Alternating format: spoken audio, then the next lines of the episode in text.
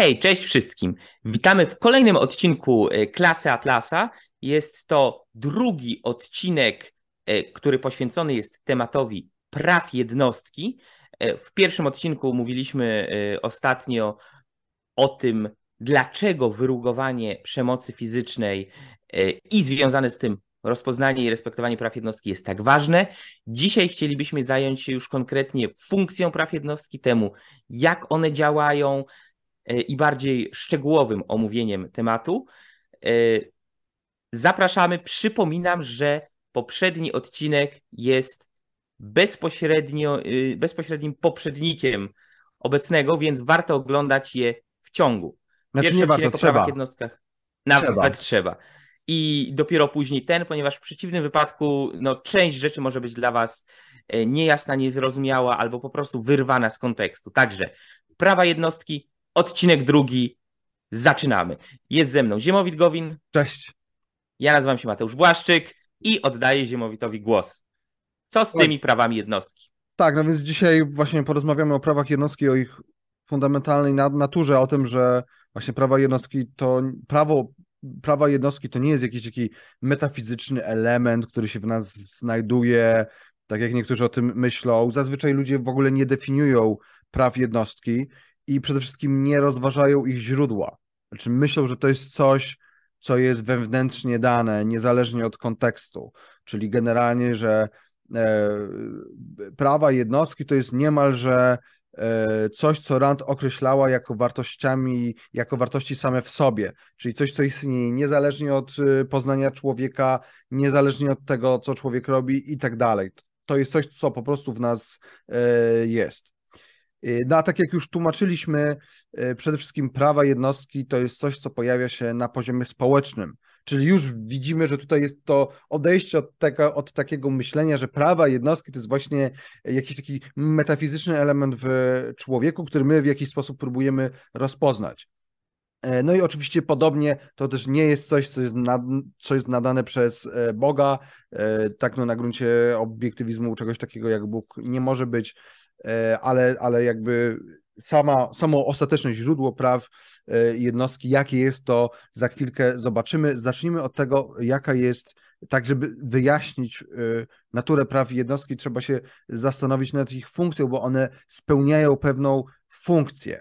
No i pierwsza pierwsza funkcja to jest, y, czy, czy, czy kontekst w ogóle dla, dla tej funkcji, to jest to, o czym już wspominaliśmy, czyli to, że samo pojęcie praw jednostki ma zastosowanie wyłącznie w rozważaniach o społeczeństwie, czyli że na poziomie jednostkowym, na przykładzie e, w przypadku, w którym ktoś mieszka sam na jakiejś bezludnej wyspie, kwestia praw jednostki w ogóle się nie pojawia w przeciwieństwie do moralności. Tak, na gruncie obiektywizmu moralność dotyczy przede wszystkim e, jednostki i jednostka potrzebuje e, tych wszystkich wartości i wszystkich cnót, którymi się musi kierować, żeby przetrwać również e, sama. Tak samo sama, jak i w społeczności. Więc moralność e, ta jednostkowa jest na bezludnej wyspie, praw jednostki nie ma. E, bo właśnie one mają zastosowanie wyłącznie w społeczeństwie czy w jakiejś społeczności.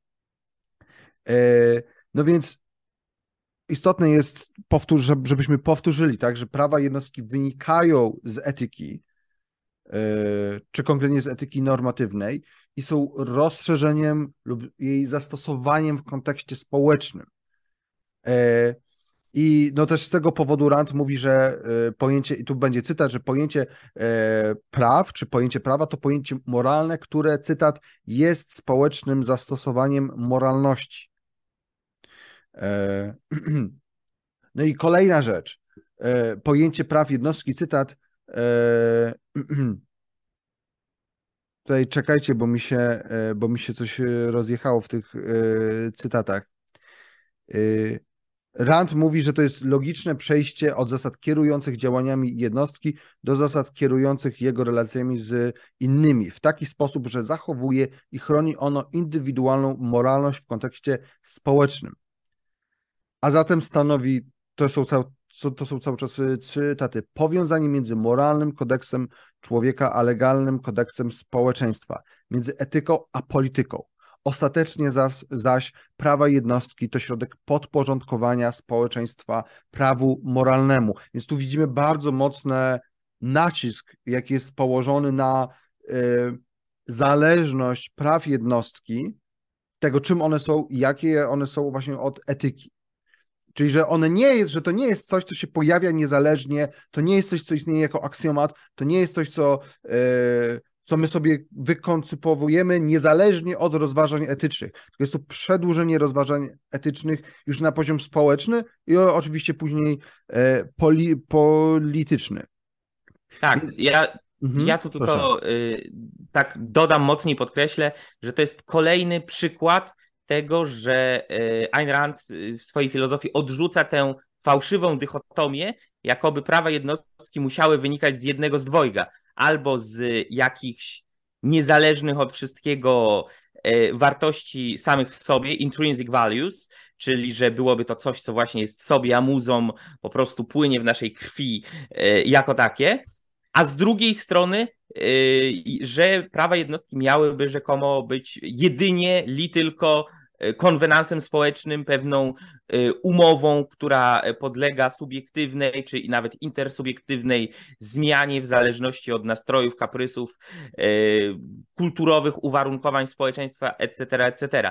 Więc obie te obie te alternatywy, czyli intrinsic values i wartości same w sobie jako fundament dla praw jednostki, jak i subiektywne, subiektywnie rozpoznany um, subiektywnie rozpoznana umowa społeczna, to jest coś, co zdaniem Rand nie jest źródłem praw jednostek, ponieważ nie może być. Pierwsze wartości same w sobie w oderwaniu od życia i kontekstu ludzkiego życia po prostu nie istnieją, e, a drugie e, nie są ani kaprysy, ani subiektywne odczucia, ani e, dowolne dogadanie się między trzema, czterema, pięcioma, stoma milionami ludzi nie jest podstawą pod etyczny kodeks kierujący społeczeństwem.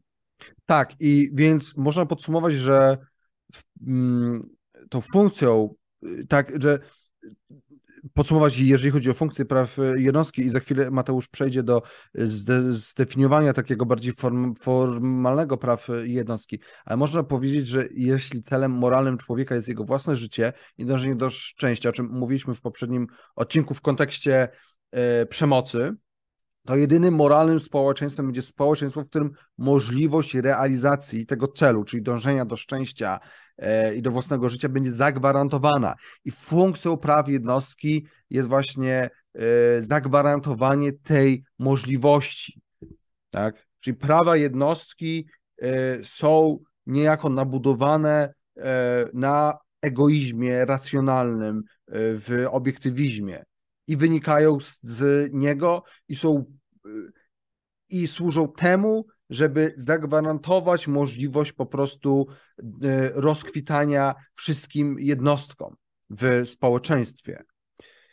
E, więc no tak można powiedzieć, że taka jest funkcja. E, no to teraz może już przejdźmy, Mateusz, do tej definicji. To może ty byś już coś tu powiedział. Jasne. Więc no. przejdziemy no... do definicji, a potem już przejdziemy do konkretnych praw. Tak, więc mówimy o prawach jednostki, więc wyjaśnijmy sobie i spróbujmy zdefiniować, czym jest prawo jednostki. Więc prawo jednostki, i to jest swego rodzaju definicja, to moralna zasada definiująca i sankcjonująca wolność działania człowieka w kontekście społecznym. Więc tak, mamy moralną zasadę, czyli odniesienie to jest y, krok ze strony etyki ku polityce. Musimy wyjść od y, zasad moralnych, które w swoim y, najgłębszym jądrze są indywidualne i dotyczą pojedynczego życia człowieka i teraz są tylko przenoszone w kontekst społeczny, więc moralna zasada definiująca i sankcjonująca, czyli wyjaśniająca i niezbędna do respektowania, wolność działania człowieka, czyli o wolności y, działania y, i o wolności ludzkiej mówiliśmy w, wiele w poprzednich odcinkach, e, mniej lub bardziej eksplicite, ale y, mówiliśmy, dlaczego wolność myślenia i wolność działania jest tak kluczowa dla ludzkiego przetrwania i rozwoju. E, no i wolność działania człowieka w kontekście społecznym, czyli tak jak powiedział e, Ziemowit, nie ma żadnych praw jednostki, bo jak miałby niby być z logicznego punktu widzenia e, dla Robinsona Crusoe na bezludnej wyspie, tak? Jeśli ktoś zaklinuje sobie nogę w jakimś występie skalnym, to nikt nie łamie jego praw jednostki. Jeśli ktoś jest na bezludnej wyspie i nie ma dachu nad głową i pada na niego deszcz, to nikt nie łamie żadnego jego prawa do posiadania domu i tak dalej, i tak dalej, i tak dalej. No i przede wszystkim nie ma na bezludnej wyspie nie ma zagrożenia tego, że, że ktoś będzie stosował przemoc wobec nas. Tak, tak, bo jeszcze raz podkreślmy to, o czym mówiliśmy w poprzednim odcinku. Yy, inicjacja użycia siły fizycznej albo groźba inicjacji użycia siły fizycznej względem drugiej osoby to jest coś, co może nam zagrażać jedynie ze strony innego, e, racjonalnego organizmu, innego e, myślącego zwierzęcia, czyli innego człowieka, mówiąc krótko. Więc w definicji, tej, którą właśnie podałem, czyli moralna zasada definiująca i sankcjonująca wolność działania człowieka w kontekście społecznym, mamy tutaj mowę, e, jest mowa o wolności działania człowieka, czyli oznacza to, że każde prawo tak naprawdę jest prawem do działania w konkretnym zakresie, który jest uwzględniony przez to prawo. E, z tego też powodu, jak argumentuje Ayn Rand, przemoc fizyczna jest czynnikiem, który uniemożliwia implementację praw i uniemożliwia ich egzekwowanie w indywidualnym kontekście ludzkiego życia. Cytat. Pojęcie prawa odnosi się tylko do działania, w szczególności do wolności do działania. Oznacza ono wolność od fizycznego przymusu, przemocy lub ingerencji ze strony innych ludzi. Koniec cytatu. E, gdyby człowiek nie podejmował decyzji i następnie nie działał w oparciu o te decyzje, e, pojęcie praw byłoby zarówno niepotrzebne, jak i niemożliwe. E, w ogóle nie moglibyśmy nawet mówić o takiej kategorii. I druga rzecz, prawa jednostki posiadają to, co można by nazwać aspektem pozytywnym i negatywnym. Tak, czyli tutaj, y, sorry, ale od razu powiem, czyli nie ma tego głupiego podziału, że, tak, na że wolność, wolność i od i tak. wolność tak. do. To jest takie typowe, wiecie, to jest tak typowo tak, się przedstawia tak. wolność i to jest no, no tam jest myślę, Jeremy ben, tam i wielu innych. Sta- tak, tak, to jest. Tak, Izaja tak, Berlin. Tak. Dokładnie warto, warto wyjść z tych, z tych y, kategorii, bo, bo sądzę, że one nam niewiele mówią. W sensie coś nam mówią, ale no widać, że to Potrafią nie jest... Potrafią wprowadzić więcej chaosu niż wyjaśnień tak naprawdę. Tak, tak. Więc prawa jednostki jako takie posiadają aspekt zarówno pozytywny, jak i negatywny. I pozytywny aspekt e, polega na tym, że jednostka posiada, cytat, wolność działania zgodnie z własnym osądem na rzecz własnych celów poprzez swój własny, dobrowolny i nieprzymuszony wybór. Koniec cytatu. Natomiast aspekt negatywny odnosi się do osób trzecich i po prostu mówi, że nikt nie może naruszać praw innych. Tak? Jeśli y, jednostka X y, jest podmiotem posiadającym takie, a nie inne prawa, to jednostka Y, ani Z, ani jakakolwiek inna nie może przyjść i naruszać jej praw, E, poprzez groźbę e, zainicjowania użycia siły fizycznej. Więc z jednej strony prawa jednostki dotyczą tylko i wyłącznie działania, tego co się robi i możliwości tego, co się będzie robić. Co to jest anegdota na przyszłość, e, bardzo krótka. Co ma też przełożenie na podejście inne u obiektywistów niż u wielu spośród szeroko rozumianych libertarian do praw własności intelektualnej.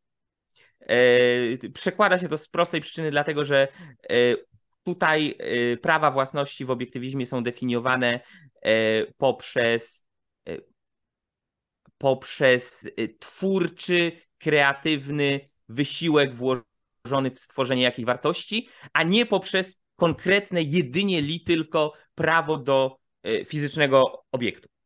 Tak. To prawo do fizycznego obiektu jest, jest konsekwencją prawa do owoców swojej twórczej pracy. Ale, Ale... myślę, że, od, że będzie warto zrobić, przepraszam, że będzie warto zrobić osobny odcinek o w ogóle prawach własności, właśnie tak. ze względu na to, że tak wiele osób uważa, że no nie ma czegoś takiego jak prawo własności intelektualnej, bo rzekomo e, chodzi tylko o to, co się ma w umyśle i tego typu bzdury, ale, e, ale dobra. No tak, no więc co, to...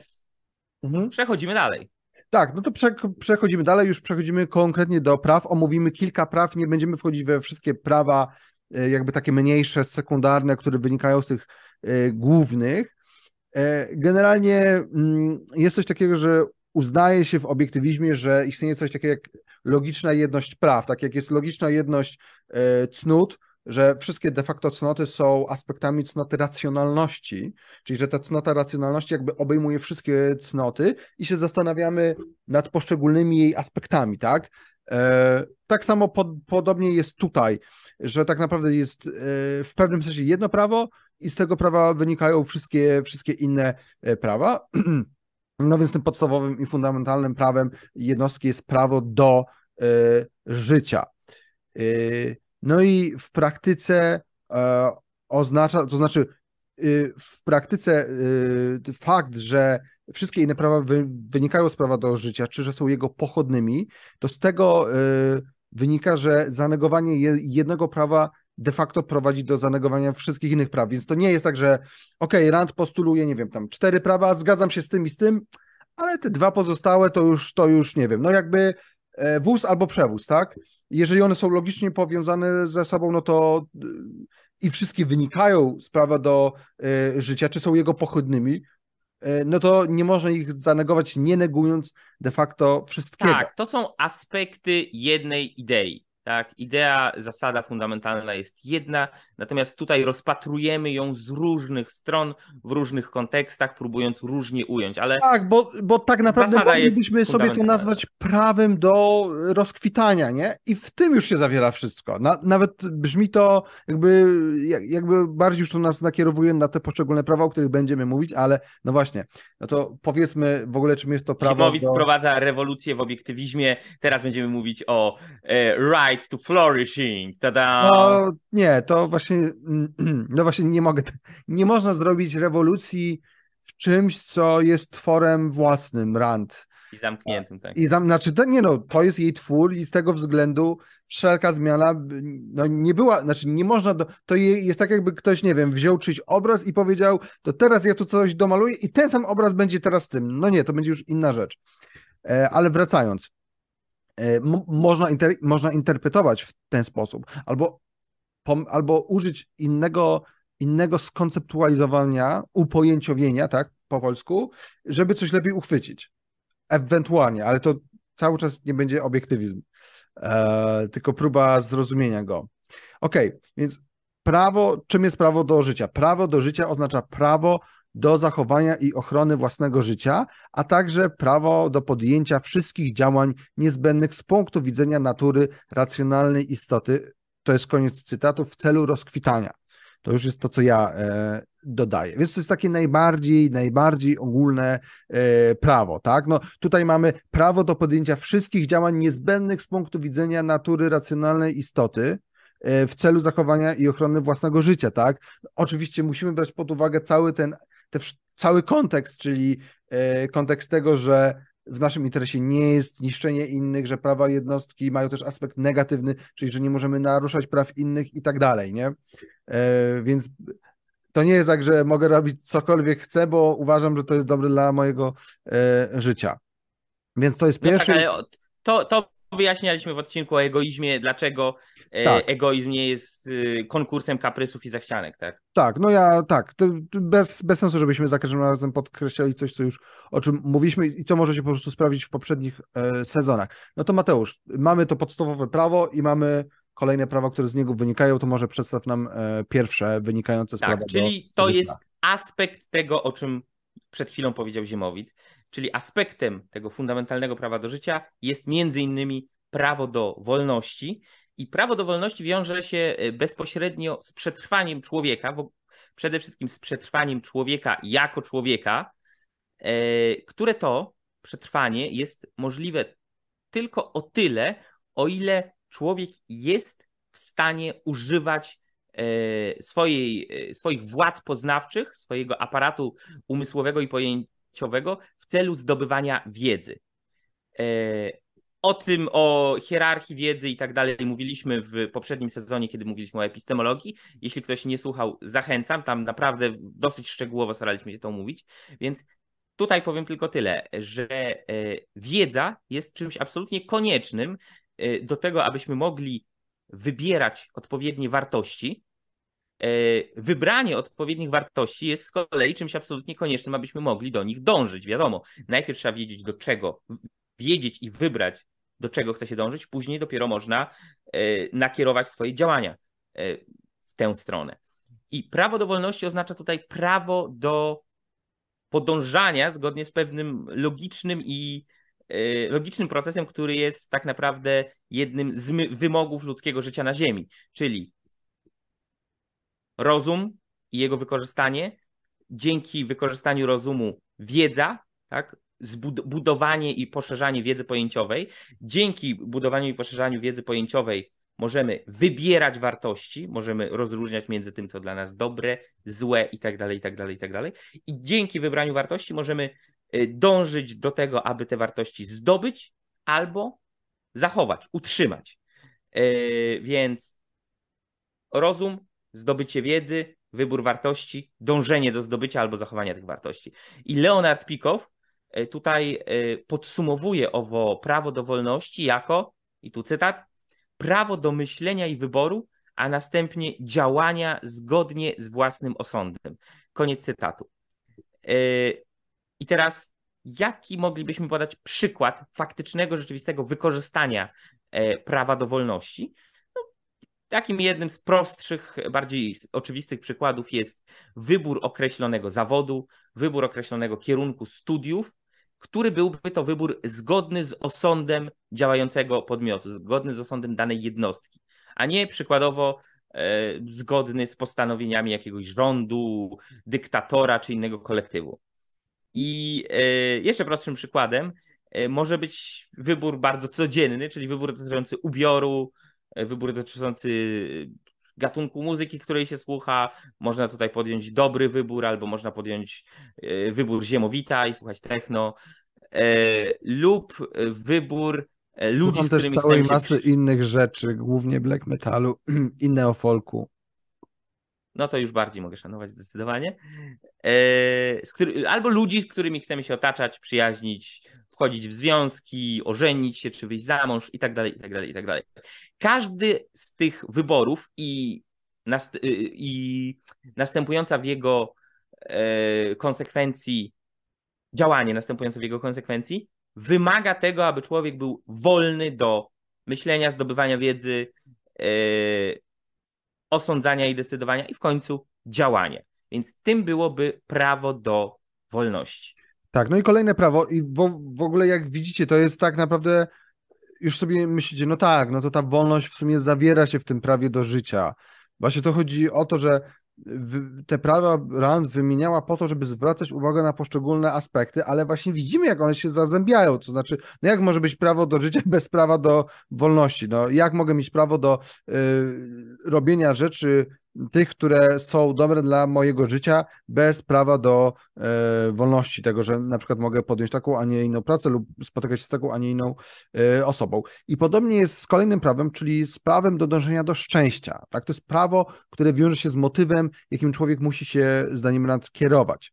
No i e, jednym z warunków rozkwitania w obiektywizmie czy żeby użyć innego słowa, no po prostu przetrwania, czy dążenia do własnego e, życia, jest uznanie przez człowieka własnego życia i szczęścia jako wartości najwyższej.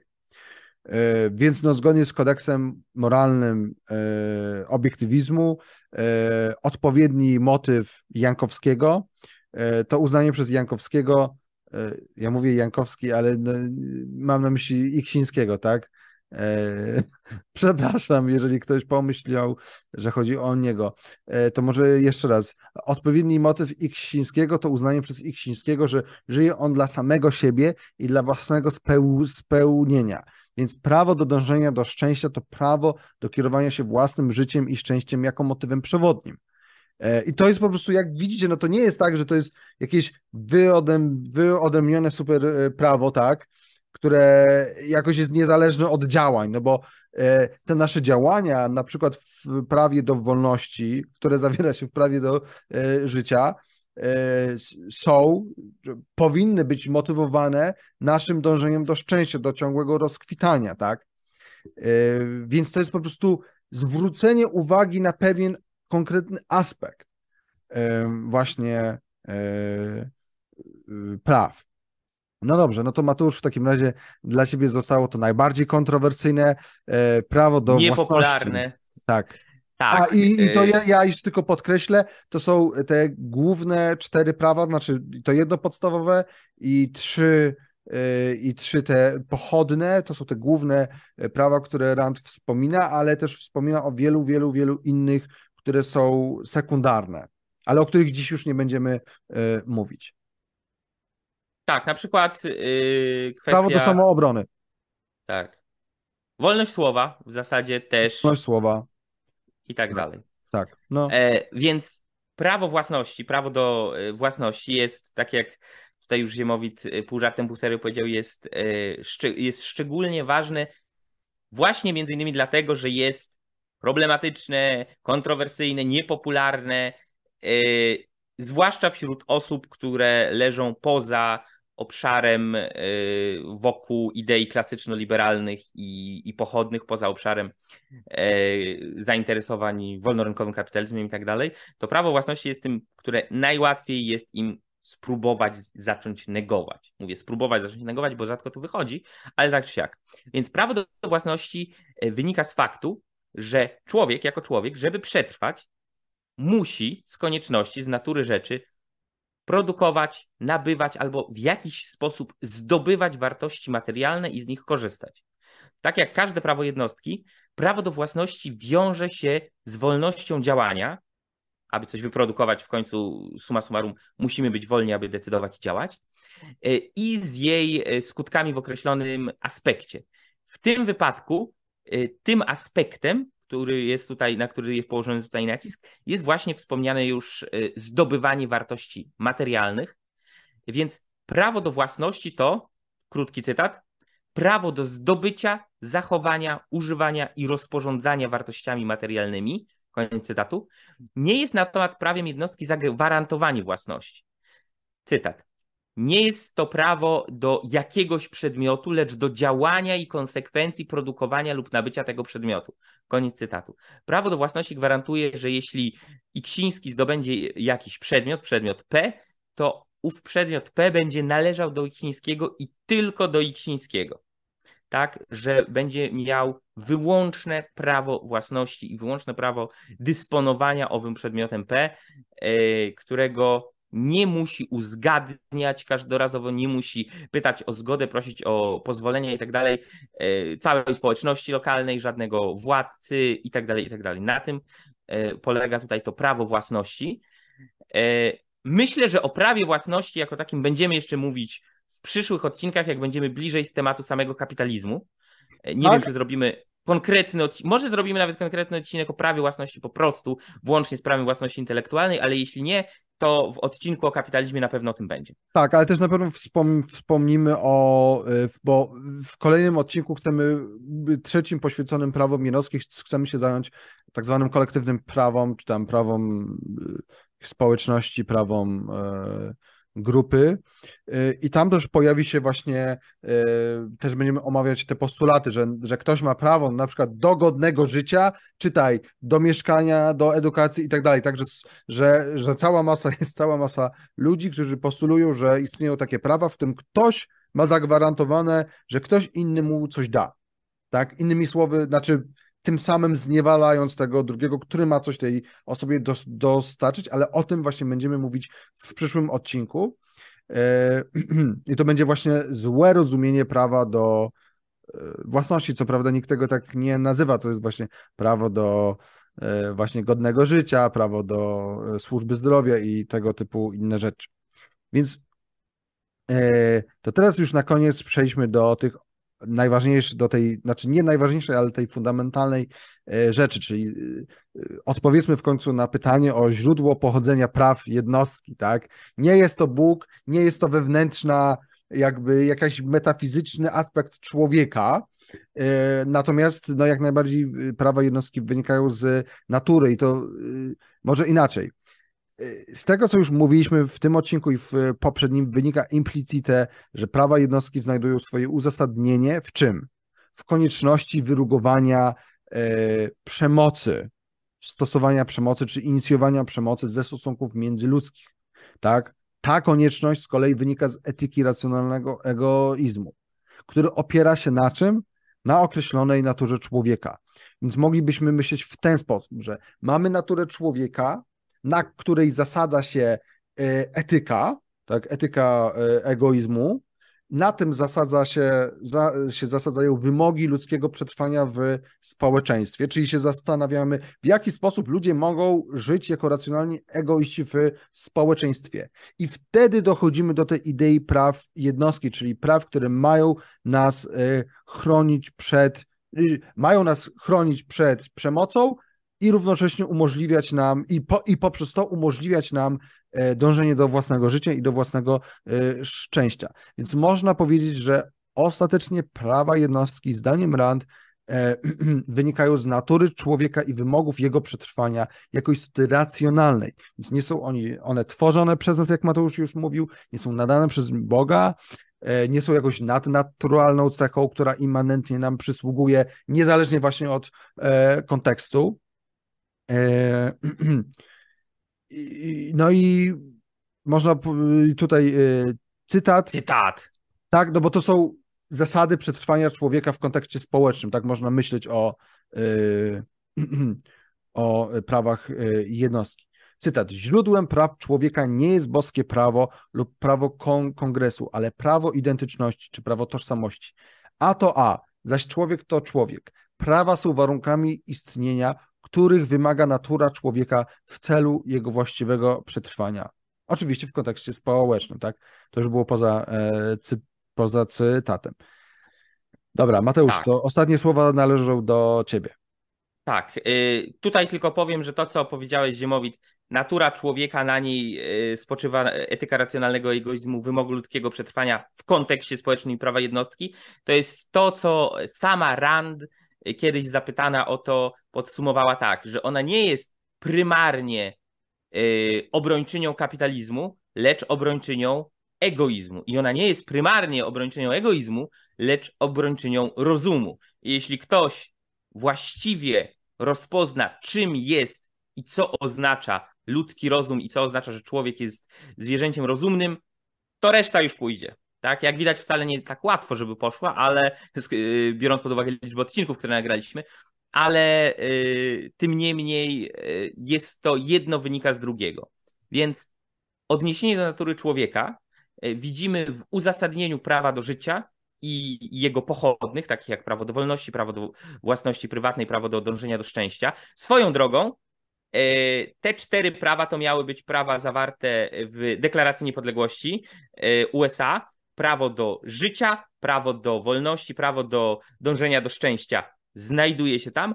Prawo do własności prywatnej e, miało się tam znajdować, nie znalazło się tylko z jednego, jedynego powodu, że nie był jeszcze rozwiązany e, problem niewolnictwa i tego, że no, przynajmniej e, de facto jeden człowiek posiadał drugiego, tak?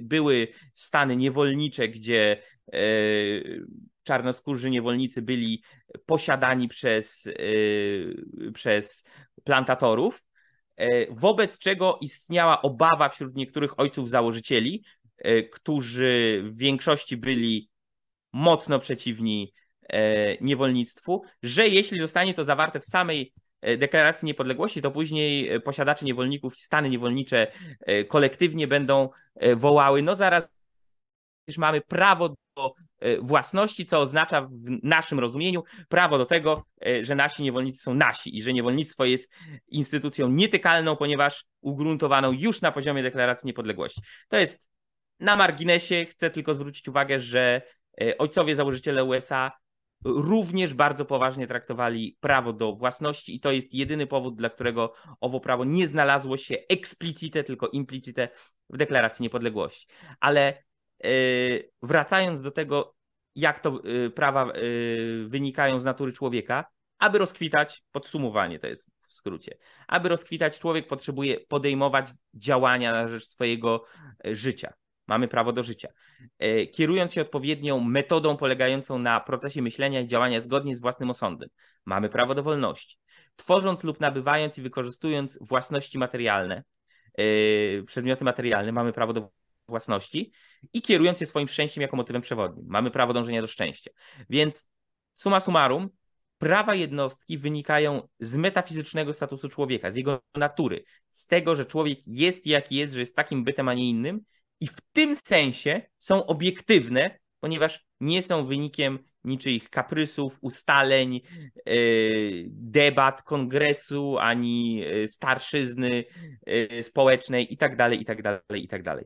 Więc prawa jednostki nie są ani intrincytne, ani nie są czymś samym, wartościami samym w sobie, ani nie są subiektywnym kaprysem społecznym, są jak najbardziej obiektywne, a wynikają z takiej nie innej natury człowieka i z jej rozpoznania i, i z wykorzystania tej wiedzy, którą mamy z rozpoznania natury człowieka w kontekście społecznym.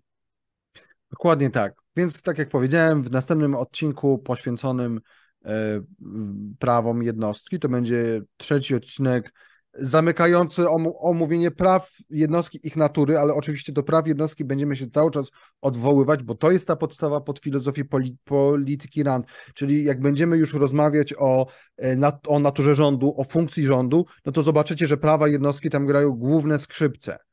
E, no bo tak naprawdę bez praw jednostki nie ma, nie ma sensu mówienie o e, legitymizowaniu w ogóle istnienia rządu. Już tak trochę antycypuję, tak? Taki spoiler. Y, oraz, y, oraz też jak będziemy mówić i o kapitalizmie, i o innych systemach, to te prawa jednostki cały czas tam będą. Znaczy jest to naprawdę fundamentalna kwestia, jest to fundamentalny aspekt filozofii y, obiektywistycznej w kontekście filozofii polityki i filozofii społecznej. Czyli jest to najważniejsza rzecz, z której cała masa innych rzeczy wynika. Więc, więc dobrze, że, żebyś, żebyśmy to mieli wszystko omówione w miarę dokładnie.